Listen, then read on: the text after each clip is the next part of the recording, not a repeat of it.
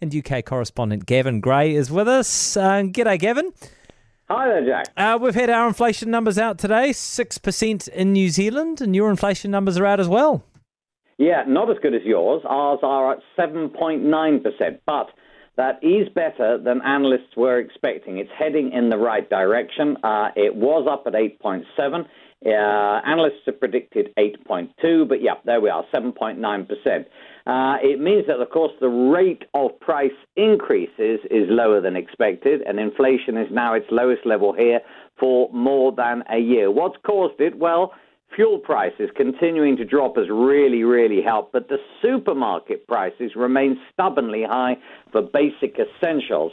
Uh, it is estimated that inflation there peaked at 25% mm. in the mm. supermarkets over the last two years. Uh, white sugar up 51%, um, olive oil nearly 50%. I mean, you know, the basics like cheddar cheese up nearly 40%, and carrots, iceberg lettuce, etc., up more than a third. So those are the figures. I think um, the peak of 11.1% seems well behind us, but the Bank of England has a duty to keep to the target of 2%. Yeah. And in that, well, they've well and truly blown it. Yeah, so so Gavin, I'm putting you on the spot here, but what is a retail mortgage rate at the moment?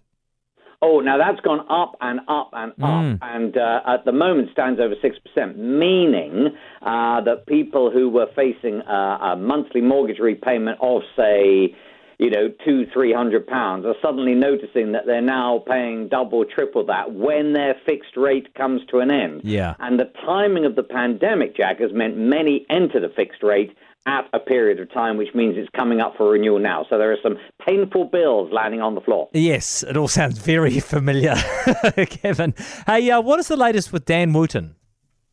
Well, this has been quite a surprise. So, obviously, here, as we've been covering, uh, Huw Edwards from the BBC, currently uh, in uh, hospital for mental issues after being named as the person at the centre of the scandal of the BBC presenter. Now, a broadcaster, New Zealander, and of course British, Dan Wootton, who presents on uh, GB News, says he's been the victim of a witch hunt by nefarious players. Sounds very exciting. Uh, but uh, basically, they are looking into allegations made in recent days in which it's claimed he offered colleagues thousands of pounds for explicit material of themselves.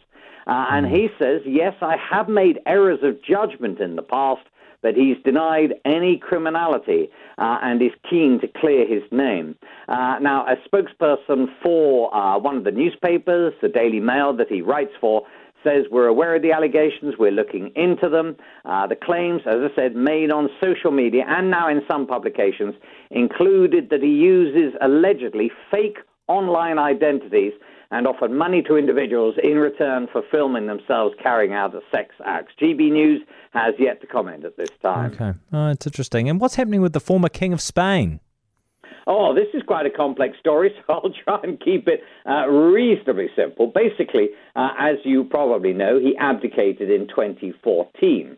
Uh, however, he's being pursued by a Danish businesswoman in her late 50s who wants well, a staggering 300 million hmm. New Zealand dollars in damaging uh, in damages, alleging that they had an affair. Uh, and uh, that the 85 year old Juan Carlos then used uh, Spanish security services to harass her.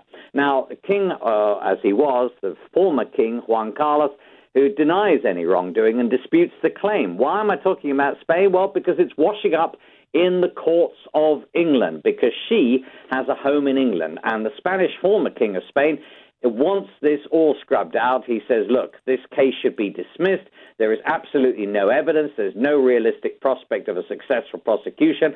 Some of the things outlined here, Jack, are very interesting. They had a five year affair, it is alleged. Mm. And then the head of the Spanish National Intelligence Agency and his colleagues began, quote, threatening her and her children. According to her, uh, they basically uh, had a meeting, uh, the former king and she, in London, and at that time she claims some of her properties were broken into, and she later discovered a book about Diana's death left on her coffee table, which she mm. says disturbed her and, of course, uh, was part of the harassment campaign. As I said, former king completely denies this. Yeah, that was fascinating. Thanks, Gavin. That is UK correspondent Gavin Grey. For more from Heather du Plessis-Allen Drive, listen live to Newstalk ZB from 4 p.m. weekdays or follow the podcast on iHeartRadio.